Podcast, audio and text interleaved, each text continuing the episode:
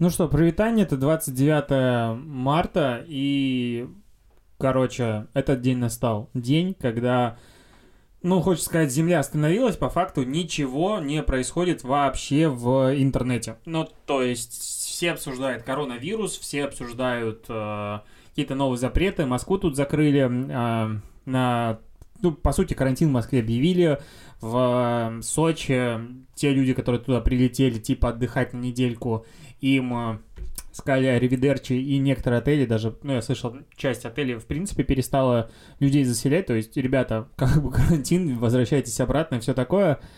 Непонятно, что происходит, э, поэтому в рамках этой турбулентности мы сегодня записали, наконец-то, полусадкий подкаст. Я уговорил Диму, Дима пришел, мы записали, это будет выпуск, посвященный просто, что у кого в жизни произошло, обсуждение всяких новостей, ну, типа, как вообще коронавирус влияет на нашу жизнь и так далее. И потом через две недельки мы вообще начнем выходить с темпом раз в две недели. Будет уже третий приглашенный человек, мы уже с ним списались, договорились, будет интересный выпуск, и, в принципе, будем дальше звать классных ребят, с которыми будем общаться на темы их а, профильной деятельности. Короче, будем развивать подкаст. Но сегодня ежедневный ротом подкаст, который как бы про новости, но, напоминаю, это воскресенье.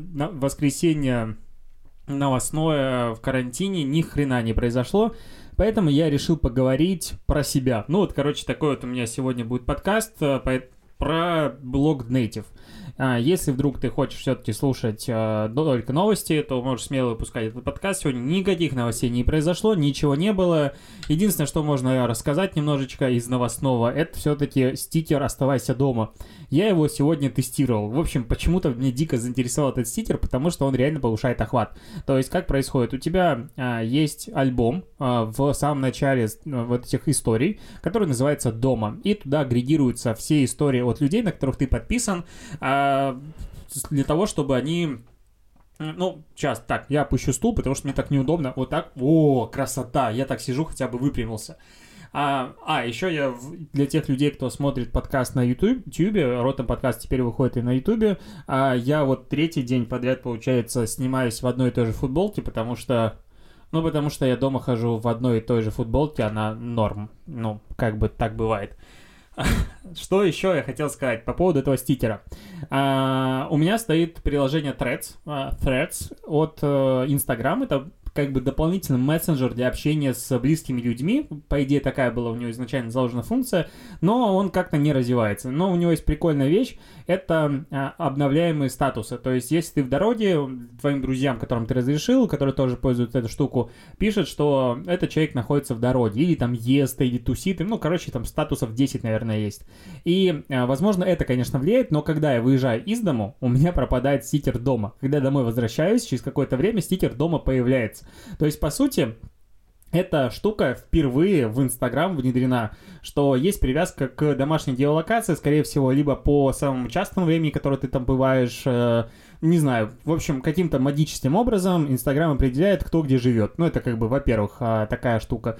Во-вторых, а, этот стикер динамически изменяется относительно локации, в которой ты появляешься. То есть, возможно, нас в дальнейшем ждут стикеры, которые будут не событийные, то есть на время, условно, проведения появляется, а еще и локальные. А, это очень интересное наблюдение. А еще второе наблюдение, которое сегодня в Инстаграм заметил, стикер от э, Samsung Galaxy S20 или какой. Он у меня почему-то первым находится в выборе, даже левее, когда ты открываешь инста-камеру для сторис снимать, он почему-то находится слева. Ну, то есть все, стикер, все э, фильтры справа, а он слева, и типа самый первый. Возможно, это первое промо такое э, глобальное стикерское, не знаю почему так. А, ну, вот такая история появилась. А, на этом как бы новостное все дело закончилось, и я готов. 4 минуты наговорил, говорит мне э, дорожка. Конечно, научился я растягивать э, речь э, долго и говорить без остановки. О чем я хотел сегодня поговорить? Хотел поговорить немножечко про свой блог Native. Ну, как бы скоро ему исполнится 4 года. А, если быть точным, 4 года блогу Native исполнится 22 июня 2020 года. Соответственно, он появился 22 июня 2016 э, года. Но тут тоже надо понимать, от какой даты считать, потому что сам домен изначально был Native Buy, был зарегистрирован почти а, в августе 2015 года, ну, где-то там. А, изначально он вообще должен был быть конкурентом T-Journal, ну, то есть я когда-то давно сидел в Минске и дико фанател от того, что делает ТЖ, а, и не Тиньков журнал, а Тиньков, а Twitter Journal, который tjournal.ru сейчас находится, медиа такое про интернет. И мне хотелось сделать такое локальное медиа про Беларусь. Я даже вел там его месяц, а, какие-то новости писал, что-то ходил, типа, как репортажи делал, делал репортажи из Инстаграм, до сих пор помню статью а, в зоопарке в Минском открылся динозавр, ну, короче, локация с динозаврами, и я делал оттуда репортаж, типа, этот э, локация в инстаграмах а, людей, которые там публиковали, потому что раньше еще были сервисы, которые собирали, агрегировали фотографии по гео, то есть ты мог просто выбрать точку, допустим, на карте и собрать все фотографии, которые там были, допустим, за последние 48 часов. Было супер удобно, не надо было искать именно саму гео-точку, а можно было агрегировать, ну, вот так побольше. А, вот, и потом я его забросил, потому что он вообще не развивался. Я понял, что он не принесет денег. Ну, точнее, он может потенциально быть успешным и интересным, но э, надо было бы уходить с работы. С работы уходить не мог, потому что, как бы, я был СММщиком, зарплатой в районе 500 долларов плюс-минус. Это хорошая зарплата по белорусским меркам была и тогда, и, как оказывается, сейчас. Но вот э, надо было трудиться, дальше накопления не было. Он долгое время не существовал, никак не развивался, и потом я решил, э, ну, точнее, начал развиваться Инстаграм, я помогал э, своей будущей жене развивать ее инстаблог, была классная идея, и надрочился, можно так сказать, на продвижение Инстаграм, много всяких фишечек нашел, и меня начал дико выбешивать, вымораживать то, что а все статьи про Инстаграм, они прям кончены были в тот момент. Они и сейчас большая часть говна. Но в тот момент были они прям, ну, почти все переводы западных а, а, каких-то блогов и различных медиа, которые очень поверхностно писали, которые все примеры были условно на Кока-Коле, Фанте и прочих э, больших брендах, которые не подходил просто опыт для малого локального бизнеса, который только начинал в тот момент приходить. Это сейчас каждый второй в Инстаграм это СММщик, э, который умеет продвигать бизнес, у каждого третьего есть свой инфопродукт и чек-лист и прочее. Раньше этого ничего не было, и я понял, что инфополе практически свободно, и решил делать, э, изменил свой блог блог в, а, соответственно, блог про Инстаграм. А, почему я выбрал стендалон площадку? А, я регулярно про это говорю, и одна из самых раздражающих меня вещей в современном мире социальных сетей заключается в том, что э, социальные сети позволяют контенту жить очень короткий промежуток времени. То есть ты делаешь какую-нибудь статью, ты делаешь какой-нибудь пост, а он херак и как бы просуществовал сутки, ну там, допустим, двое суток даже, и каких-нибудь три фаната перечитают твой а, пост э, какой-нибудь месячной давности. Вот, кстати, у меня сейчас идет постоянный прирост аудитории за счет рекламы, за счет отметок и прочего, и есть некоторые люди, которые меня пугают, которые заходят и читают читают, комментируют, лайкают посты, которые, допустим, я публиковал полтора года назад. Ты такой, о, что? Меня однажды кто-то лайкнул одни из первых постов в моем инстапрофиле, я такой, чувак, что с тобой не так? Ну, то есть это уже какой-то сталкеризм, это пугающе, ну, это немножечко ненормально. Но в любом случае люди редко читают старый контент. И по этой же причине, допустим, большую часть моих статей, которые написаны у меня в блоге, опять-таки большая часть аудитории текущей, она просто не видела. Соответственно, я могу либо их рерайтить, либо публиковать повторно, но я не сильно это люблю, потому что это не совсем уважительно, на мой взгляд. Опять-таки, для той аудитории, которая регулярно читает блог, и они типа, в смысле, ты постишь постоянно свои старые статьи, ну, ну такое себе. А, в общем, я начал писать первые материалы про Инстаграм, а, и делал это на сайте, потому что там контент живет долго. И чтобы то, кто не говорил, что в Инстаграм продвигать легко, не знаю, набирать аудиторию просто, то блог это в любом случае марафон. И мне очень пугает привязываться к одной площадке. Вот, допустим, сейчас примерно там, половина моего дохода зависит от площадки Telegram. И меня это очень сильно напрягает, потому что если Telegram условно завтра все же прикроют, или там с Telegram что-то случится, или вот изменится э, охваты в Telegram из-за того, что введут все-таки разные папки, допустим, охваты, не дай боже, упадут. Это как бы будет больным ударом для для экономики моей семьи. Я бы этого не хотел, и поэтому я постоянно диверсифицирую, а, ну, назовем это так, риски и источники дохода, и сейчас их там в районе десятка. А, вот, Поэтому я и заводил блог на отдельной стендалон площадке, я его так постоянно называю. Почему? Потому что ты, позв... ну, ты имеешь возможность полностью ему управлять, как ты захочешь. Контент там живет вечно. То есть у меня сейчас есть статьи, которые прочитало больше миллиона человек. Я бы в жизни такого охвата не получил у обычного контента в Инстаграм. По сути, можно практически смело утверждать, что у меня есть материалы, одни из самых популярных в Рунете на тему Инстаграм и СММ в целом. Ну, то есть это супер читаемые штуки, которые я прочитал, ну, реально миллион просмотров. Это по статистике визитов э, из Google Аналитики Соответственно, она не врет, то есть это не просто нарисованные цифры.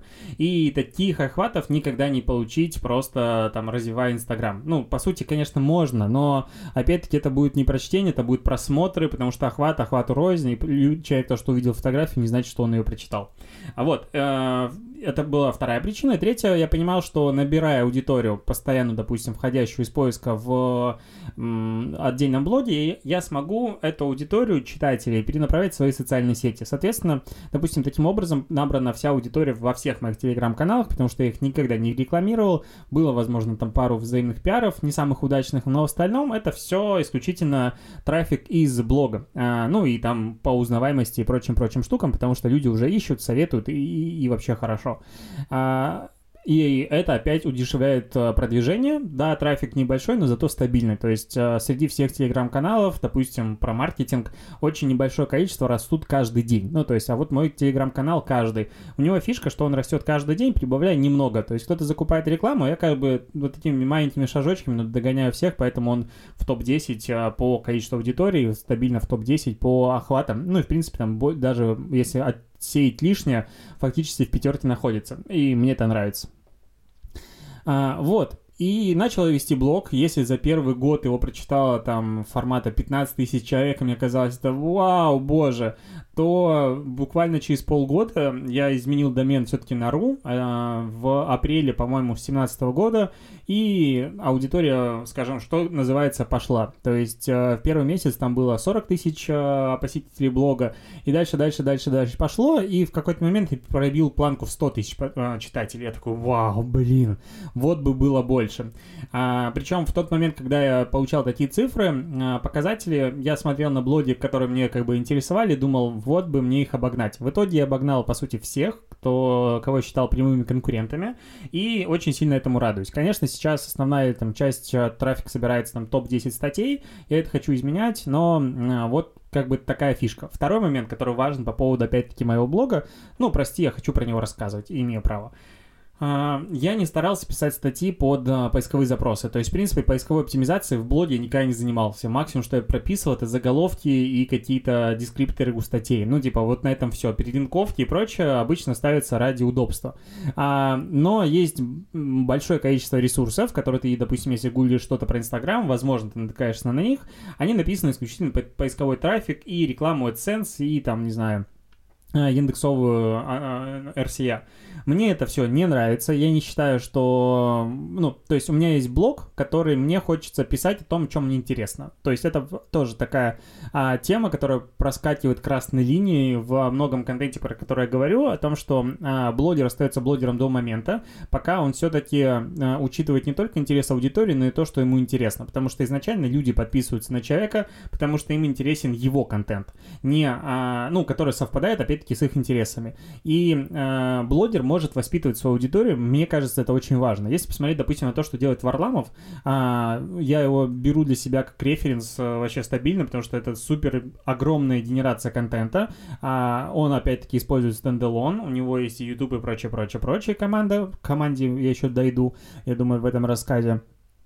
И... А, по сути, когда он начинал вести свой блог про м, общественное пространство и урбанизм, эта тема вообще никого не интересовала в России. Ну, то есть была очень ограниченная аудитория. Сейчас я, допустим, активно за ним слежу года два, ну, может быть, там больше. И я сам хожу и постоянно думаю о том, что, ну, это типа Варламов головного мозга, что вот здесь вот неправильно организованное пространство, вот здесь вот то, вот здесь вот все. И если бы большое количество людей потребляло такой контент, а у него, в принципе, огромная аудитория, то, а, конечно же, возможно, наши города стали бы лучше лучше, потому что он попросту образовывает и рассказывает, как можно. И увлекает свою тему.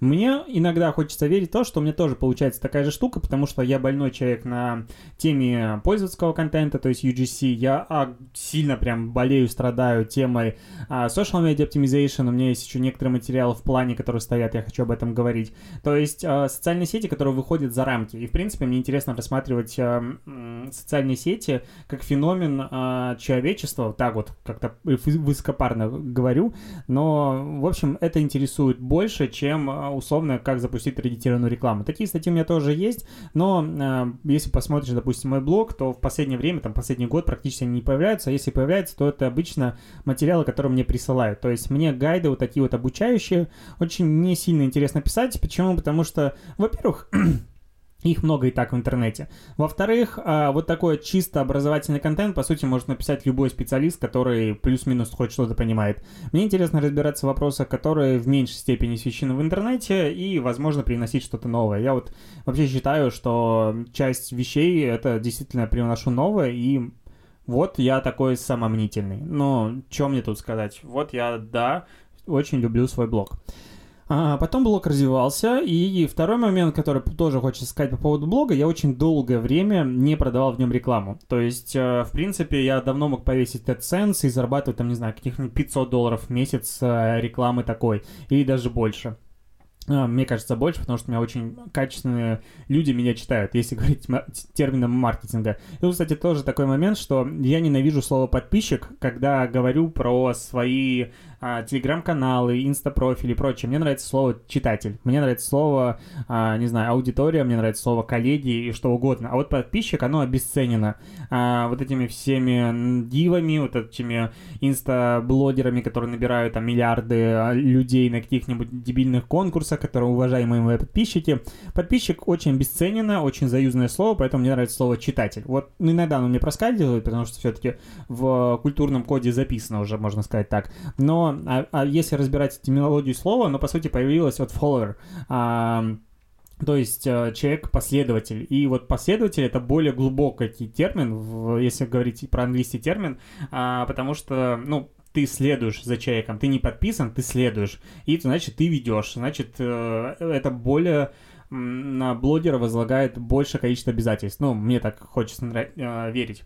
И я от большого количества рекламы, во-первых, отказывался и отказываюсь до сих пор. Во-вторых, изначально принципиально считал, что всю рекламу надо помечать. Э, на старте у меня были ну, не то, что эксперименты или ошибки, но в какие-то моменты я делал типа партнерские материалы, какие-то обзоры, которые я всегда считал максимально честными для себя, но и не помечал о том, что, а, ну, это даже мне за них не платили. Ну, хотя и даже заплатили когда там 50 долларов за какой-то обзор. А, вот. А, мне однажды заплатили долларов 50 за обзор Social Kit.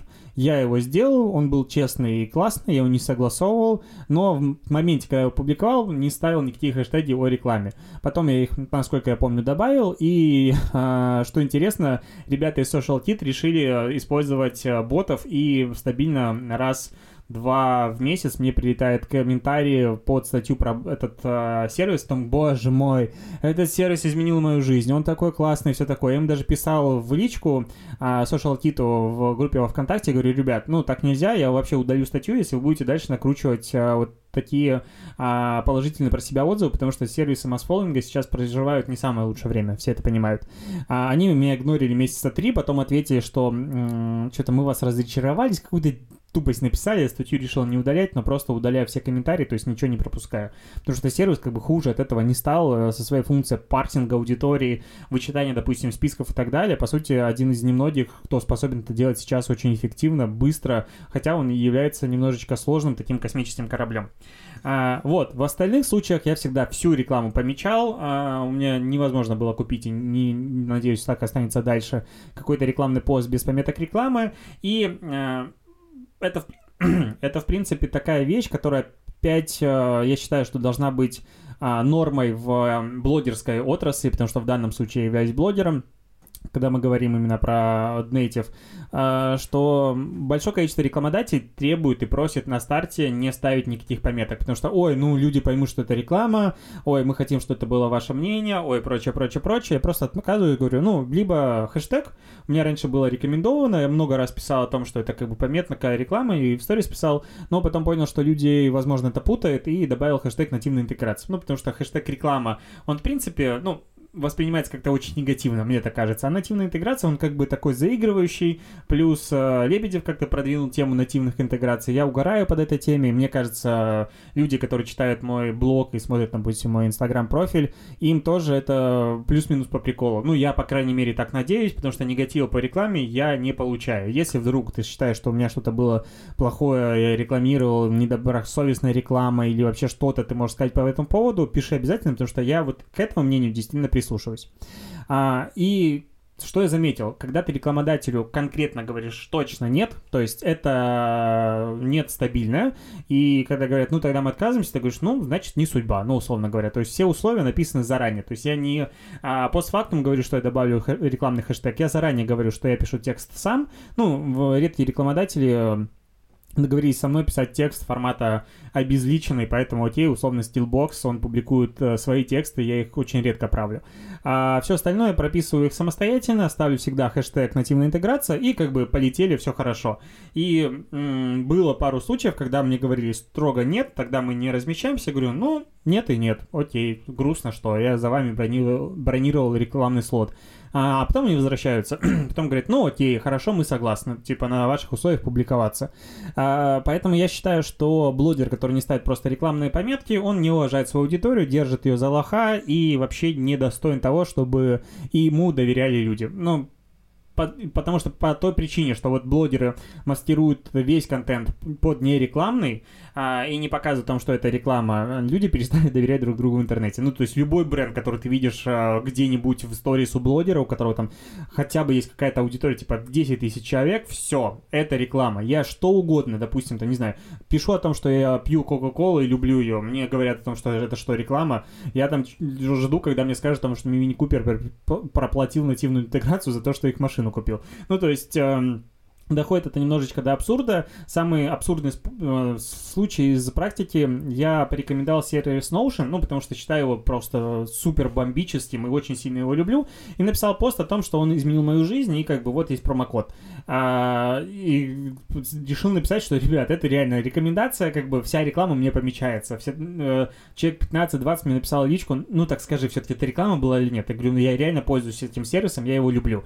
Ну, вот как бы так. Аналогично, допустим, история у меня любви очень долгой и, мне кажется, обоюдная с сервисом LiveDune. Я их просто обожаю, это один из лучших сервисов на рынке для аналитики, я их постоянно с ними общаюсь, и как бы он только становится лучше, поэтому я про него говорю постоянно и а, просто ну, я не понимаю, как можно заниматься Инстаграмом, в особенности Инстаграмом, без использования сервиса Lightroom, потому что в других сервисах, в других соцсетях есть еще хотя бы какая-то базовая аналитика, статистика, то есть ты можешь хотя бы там зайти, не знаю, выгрузку во ВКонтакте сделать, что-то сверить. В Инстаграм нет ни хренашеньки, ну, то есть та статистика, которая есть в Creator Studio, она вообще не выдержит никакой критики. В Фейсбуке ты ничего не посмотришь по Инстаграму, только платный охват оттуда подтягивает, что опять-таки раздражает. Но вот когда ты используешь Lightroom, ты можешь делать выгрузку, ты можешь посмотреть графики и вообще вообще понеслась, все хорошо. Ну, то есть, это реально крутой инструмент, рекомендую вообще всем, и каждый раз я говорю о том, что у меня есть промокод Native. Ну, потому что он как бы дает мне тоже кэшбэк, и это хорошо, потому что им воспользовалось уже больше, по-моему, 12 тысяч человек, и почему бы нет? Почему бы не говорить про промокод Native? Кстати, в какой-то момент, когда, э, ну, сейчас сервисов про Инстаграм и про SMM стало как-то поменьше, потому что большое количество серых сервисов, ну, серых не значит плохо. Серые значит, что они работали не на официальном API Инстаграма или Фейсбука, они подваливались, аудитория упала, ну и вообще как-то рынок сильно изменился. И вот момент своего активного роста, когда там было, не знаю, штук 30 сервисов масс-фолловинга, огромное количество сервисов отложенного постинга, а, я считал, что сервис хорош, особенно, ну, точнее, а, сервис уже можно рассматривать как хороший сервис, если в нем есть промокод Native, потому что в неинтересный сервис я его не заводил, именно такой промокод, и как бы он практически везде подходил, он был такой универсальный, поэтому рекомендую его пробовать везде. А, вот, и реклама я отвлекся, блин, я что-то люблю отвлекаться, сегодняшний подкаст, походу, выйдет больше 15 минут, потому что уже, я говорю, 24 практически. А, рекламы долгое время не продавал, и первый раз это, наверное, произошло спустя полтора года или даже два года с момента появления блога. А, были до этого еще какие-то очень такие простенькие интеграции, но это было даже не реклама. А вот началась какая-то продажа рекламы, а, наверное, с Telegram. Это был основной канал. Первые стоили копье, но при этом они стоили из расчета 1 рубль за подписчик на канале. То есть это была конская цена относительно рынка в тот момент. Сейчас она вообще космическая, а, потому что просмотры сильно просели. Но я всегда считал, что у меня канал авторский. И вот как бы, ребят, я, у меня хорошая аудитория, у меня хороший блог. Я не паблик, потому что в моменте, когда телеграм-канал только выстреливали, помнишь, что было там полтора года назад просто взрыв там космический. Они все заходили, все делали свой телеграм-канал. И каждая вторая статья на VC начинала Здравствуйте, у меня вот есть телеграм-канал про, я не знаю, пчеловод и... Почему пчеловод? В общем, я какую-нибудь хрень делаю, и, пожалуйста, у меня... Это, наверное, из-за песни. Пчеловод ужас, какие воспоминания в голове из-за этого клипа и песни. А, вот, и подписывайтесь, типа, на мой телеграм-канал, какая-нибудь дебильная статья, потому что всем казалось, что народ дико будет переться, поэтому. Сейчас, допустим, подкасты переживают такое же время, и я прикольно, что об этом говорю в своем подкасте, потому что сейчас каждый второй, там, ну, не каждый второй, а каждая пятая статья на VC. Ой, здрасте, у меня есть подкаст, и э, что это еще, опять-таки, показывает, что незрелый рынок, что люди очень сильно этим интересуются, подкастов мало на рынке, поэтому сейчас а, практически каждый уважающий себя агентство, блог и прочее делают постоянно подборки подкастов. И вот когда они только их начинали делать, и когда мы только начинали писать полусладкий подкаст с Димой, мне очень сильно обижало, что мы делали вроде бы, ну, мне кажется, интересный подкаст. Он, он не образовательный, он про такой развлекательно-познавательный. Мы именно таким его и хотели сделать. И все ну, в общем, концепция, которую мы изначально планировали, она и развивается. То есть я считаю, что на рынке должны быть разные подкасты, не обязательно каждый подкаст должен тебя «О боже, я словил инсайт». Ну, пожалуйста, приходи на конференции или почитай курсы какие-нибудь, э, купи. Этот подкаст был такого плана и есть, и будет продолжаться. И вот когда нас не включали в подборки про маркетинг, я прям считал, ну какого фига, ну так обидно. Но потом все больше и больше, в принципе, сейчас я, ну, по крайней мере, я вижу все подборки, в которых меня отмечают. Там везде есть э, полусладкий подкаст зачастую, хотя удивительно, что он не выходит 4 месяца, но его включают все больше и больше, чем раньше, когда он выходил каждую неделю. И Ротом подкаст тоже появляется. Я, кстати, заметил интересное наблюдение, что чем больше ты становишься как блогер с точки зрения объема аудитории, узнаваемости, потому что а, блогер, яв... ну, блогер является блогером, его ценность не только в рамках той аудитории, которую в данную секунду читает, но и, в принципе, узнаваемости по рынку, узнаваемости среди аудитории. То есть, условно, Бузову я не знаю, но, точнее, на нее не подписан, но я ее знаю. Я там не знаю, точнее, не подписан на Ивлееву, я ее знаю, и прочих-прочих. Соответственно, есть просто еще медийный вес в аудитории. Вот, поэтому чем больше ты вот становишься во всех этих планах, тем легче тебя люди а, отмечают, тем легче тебя люди включают во всякие подборки и так далее и тому подобное. Потому что когда ты маленький, все считают, что а вот я сейчас включу вот этот какой-нибудь блогера, и он получит огромную свою популярность и прочее. А когда ты, условно говоря, большой, то а, маленькие, даже средние, даже какие-то крупные, понимаешь, что рассказывая про тебя, они получают скорее себе дивиденды, потому что для аудитории, которая о нем еще не слышала, это как бы при... что-то интересное новое. Второй момент, что больших нельзя не включить. Ну, потому что если он большой и классный, то как его не включить? А, вот. Поэтому продвигаться крупным блогером, по сути, намного проще, чем мелким. Ну, когда я говорю про контентно направленные, профессионально-тематические блоги. Вот такая вот терминология есть у меня. А, вот. И что еще по поводу блога? В какой-то момент я понял, что писать статьи под поиск неинтересно. А, то есть я когда-то их даже писал, у меня есть, они причем прекрасно индексируются, ловят трафик, но я понял, что если вот я буду уходить именно в статьи, которые собирают большое количество трафика, то через год я приду к материалам формата «Как э, изменить фотографию в уже публикованном посте в Инстаграм». А это реально огромный запрос аудитории, и у меня таких вопросов есть несколько над Native Ask, я к этой платформе сейчас как раз и подхожу, и они собирают постоянно трафик. Вот. И как появился Native Ask? Про него, мне кажется, знают далеко не все. Я про него не сильно активно говорю, но считаю, что это очень удачное решение в экосистеме вокруг моего блога, потому что у меня не блог, у меня есть основной Native, у меня в Native есть раздел с, а, как это назвать даже, заметками, куда я дублирую просто контент из Инстаграм, именно текстовый, потому что, ну, он там индексируется, тоже собирает какие-то просмотры. А у меня есть, допустим, раздел со статистикой, куда я раньше агрегировал все исследования, потом подзабил, надо сейчас опять возобновить, потому что это очень удобный раздел, а, когда тебе, знаешь, типа, сколько аудитории в Инстаграм, точно, какую-то ссылку на исследование. Ты начинаешь искать, как обычно не находишь. А тут я все себе собирал, в первую очередь для себя, но обычно, когда ты делаешь какую-то хорошую вещь для себя, она почему-то по какой-то магической вещи востребована другими людьми. То есть, условно, если я сделаю какой-нибудь себе облачный таймплан запуска проекта, он, скорее всего, будет дико востребован другими. Или, не дай боже, опубликую какой-нибудь шаблон э, разработки SMM-стратегии или отчета, о, вообще, тогда это, конечно же, будет разлетаться везде. Но почему-то не хочется делать такие штуки.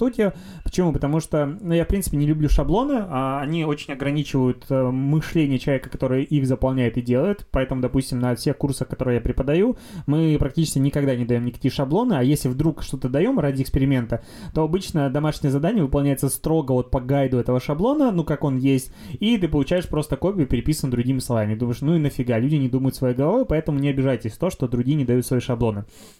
Ну, в принципе, для стратегии сделать шаблон достаточно трудно. Стратегия — это кастомная вещь, и основная суть в анализе и выводах, и ладно, про стратегию не будем. А, вот. И кроме этого, есть еще, допустим, в блоге раздел с СММщиками, то есть э, мне можно прислать свое резюме с э, кейсами, я эти все кейсы резюме публикую, и люди ищут там работу, находят, я знаю эти кейсы, и, в принципе, это опять-таки индексируется хорошо. А, у меня есть каталог сервисов с обзорами сервисов, сейчас туда попасть можно только платно, хотя раньше я сам приходил к сервисам, говорил, здрасте, я тут блогер, можно ли, пожалуйста, на обзор ваш сервис, потому что денег не было в тот момент, и покупать каждый сервис не очень сильно хотелось. Э, мне давали бесплатный доступ, я делал них обзоры, ну, то, как считал правильно. А сейчас я делаю все только платно, потому что слишком много желающих и слишком мало меня. А желающих от этого меньше не становится, времени больше не становится, но при этом, опять-таки, все обзоры честные, и пара обзоров просто не выходила, то есть люди, ну, заплатили деньги, я делал обзор, а понимал, что сервис, ну, прям мягко говоря, ни о чем. Они говорили, ну, можете не публиковать этот обзор, а я как бы без проблем, ну, потому что он оплачен, и мой труд в данном случае, то есть почему обзор платный? Потому что я считаю, что любое время работы специалиста должно быть оплачено. Вот я его потратил, вы сами решаете, публиковать его, не публиковать. А некоторые сервисы возвращались после, допустим, допиливания, то есть некоторые, ну, еще часть сервисов использовали подобную штуку, как взгляд со стороны, можно сказать, экспертным, потому что я просмотрел, ну, практически все сервисы на рынке, а, что улучшить, что посмотреть. Вот, и последняя часть этой экосистемы, это, разумеется, Native Ask. А, это платформа Q&A, то есть а, платформа для ответов на вопросы. А, в принципе, прокачивать и создавать такое сообщество супер сложно. Мне везет просто потому, что я в какой-то момент понял, что количество вопросов, которые прилетают в личку, помощи, просьбы, прочее, прочее, прочее, оно, ну, типа, много 10-20 в не надо больше. И отвечать на каждый, особенно когда они повторяются очень-очень часто, или когда есть какая-нибудь ситуация, или еще что-нибудь, ну, не то что запарно, ты просто задалбиваешься и тратишь на это 3 часа в день. Ну, к примеру, вот представьте себе, что 3 часа в день ты просто отвечаешь на вопросы другим людям. Вот потому что им надо помощь, потому что они знают, что ты можешь им помочь. И ты можешь им помочь, и внутри ты хочешь им помочь, но при этом, ну, ребят, ну, серьезно, можно загуглить, или там мне пишут люди, слушай, привет, я знаю, что у тебя была статья на такую-то тему, не можешь дать ссылку? Ну, типа, серьезно, у меня есть список ссылок, вот здесь вот висит на доске, а, я могу тебе дать ссылку, иди ищи, то есть моя работа закончилась на том, что я публиковал и сделал возможность ее найти и да, эту материал потребить. Вот, и я делал даже, пробовал платный ответ на вопрос, но это как-то странно, ну, потому что, типа, он стоит 500 рублей. И человек пишет, я готов заплатить, если ты знаешь ответ на этот вопрос. Ты понимаешь, что ответ на этот вопрос, допустим, нет и взять 500 рублей за ответ на вопрос «нет» или «да» как-то странно. Ну, ты начинаешь больше помогать. И тут начинается полуконсультация. А я очень ответственный человек, поэтому люблю это делать. Соответственно, я понял, что надо прекращать и решил сделать площадку, на которой как бы все вопросы задают. То есть все вопросы изличьте сразу, если вдруг хочешь меня что-то спросить, но мы не друзья какие-нибудь близкие, пиши на Native Ask. То есть я туда прям все отправляю. А, и плюс, э, так как у нас есть большой чат а, именно сообщества СММщиков, часть из них тоже иногда отвечает на вопросы, потому что что, опять-таки, это хороший вариант для получение какой-то медийности, узнавания, там можно ссылки на себя ставить, это не проблема, даже искать иногда работу, и за счет этого люди получают какой-то себе, не знаю, бенефиты, вот так вот назовем.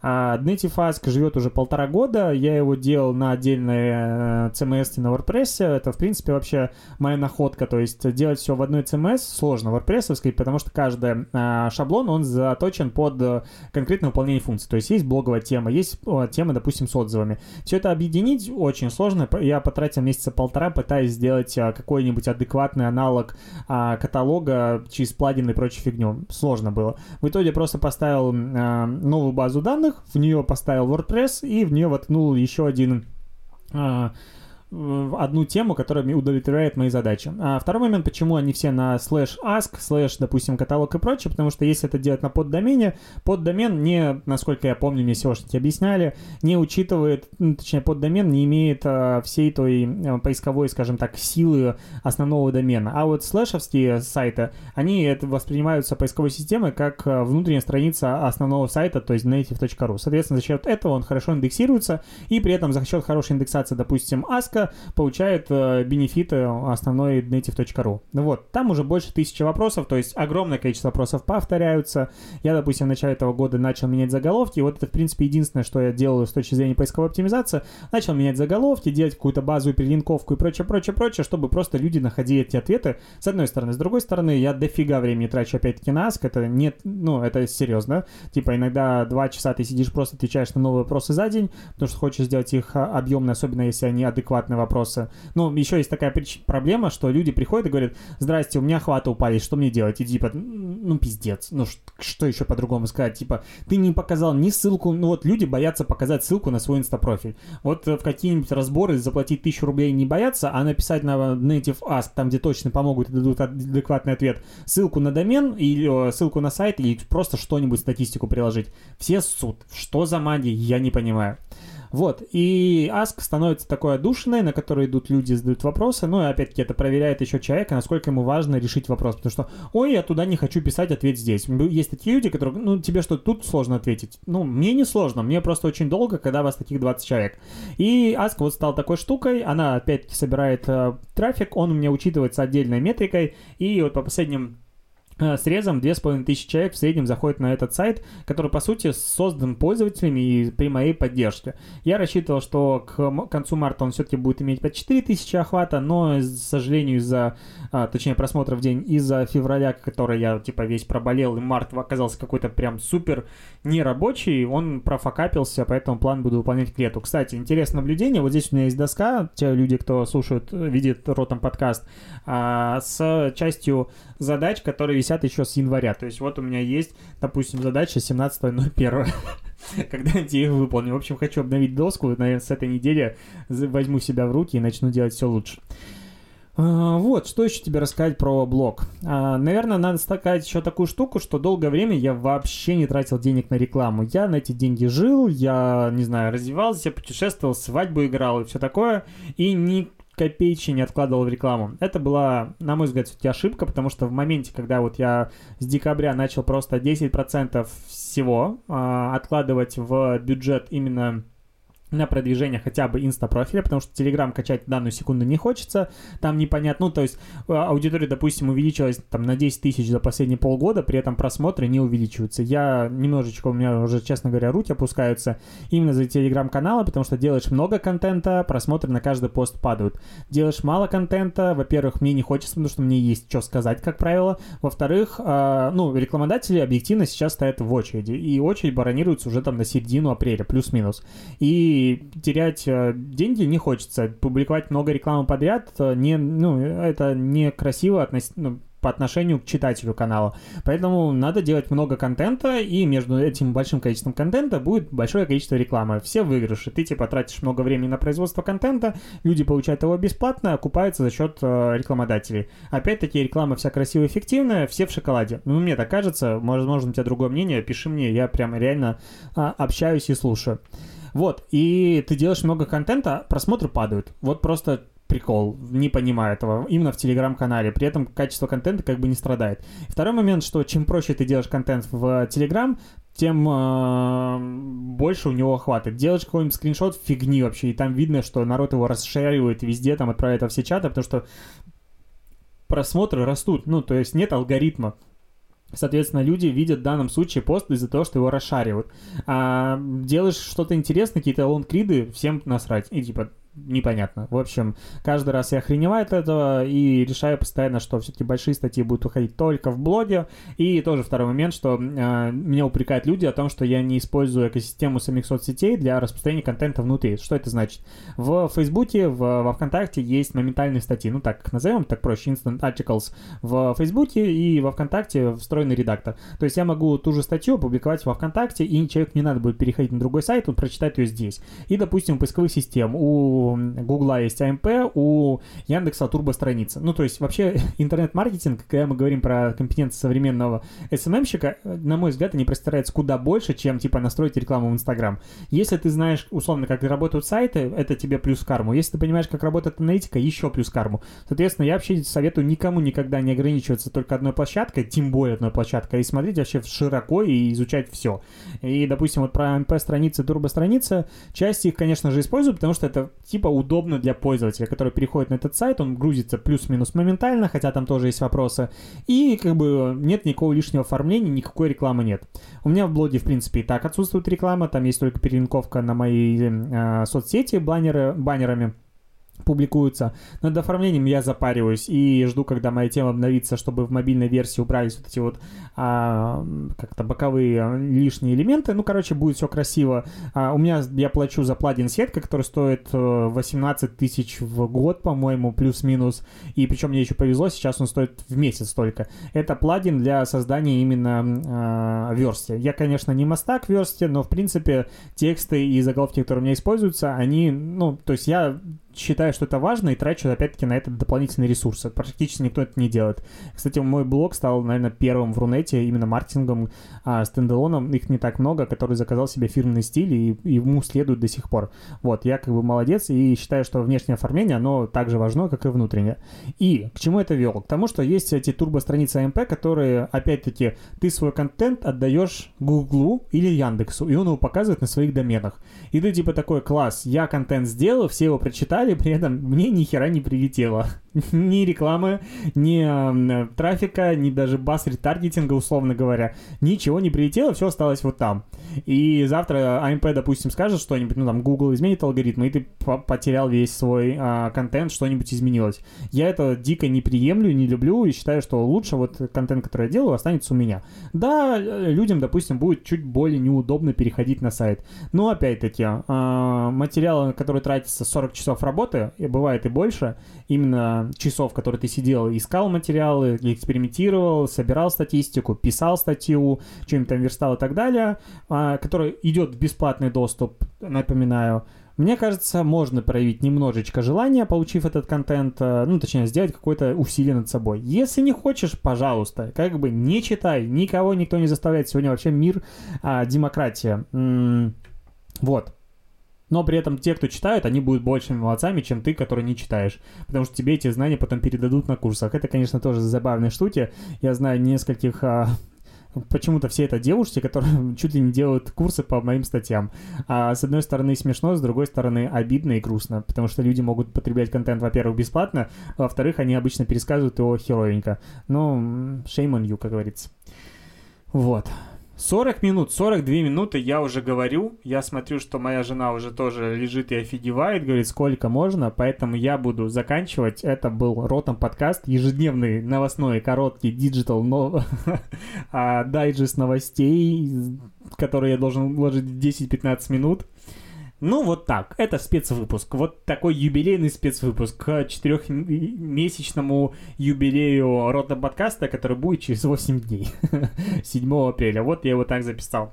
Ладно. Э, буду рад услышать обратную связь в комментариях на YouTube, в чате подкаста, в, не знаю, оценках на iTunes, в личке, вообще везде, где.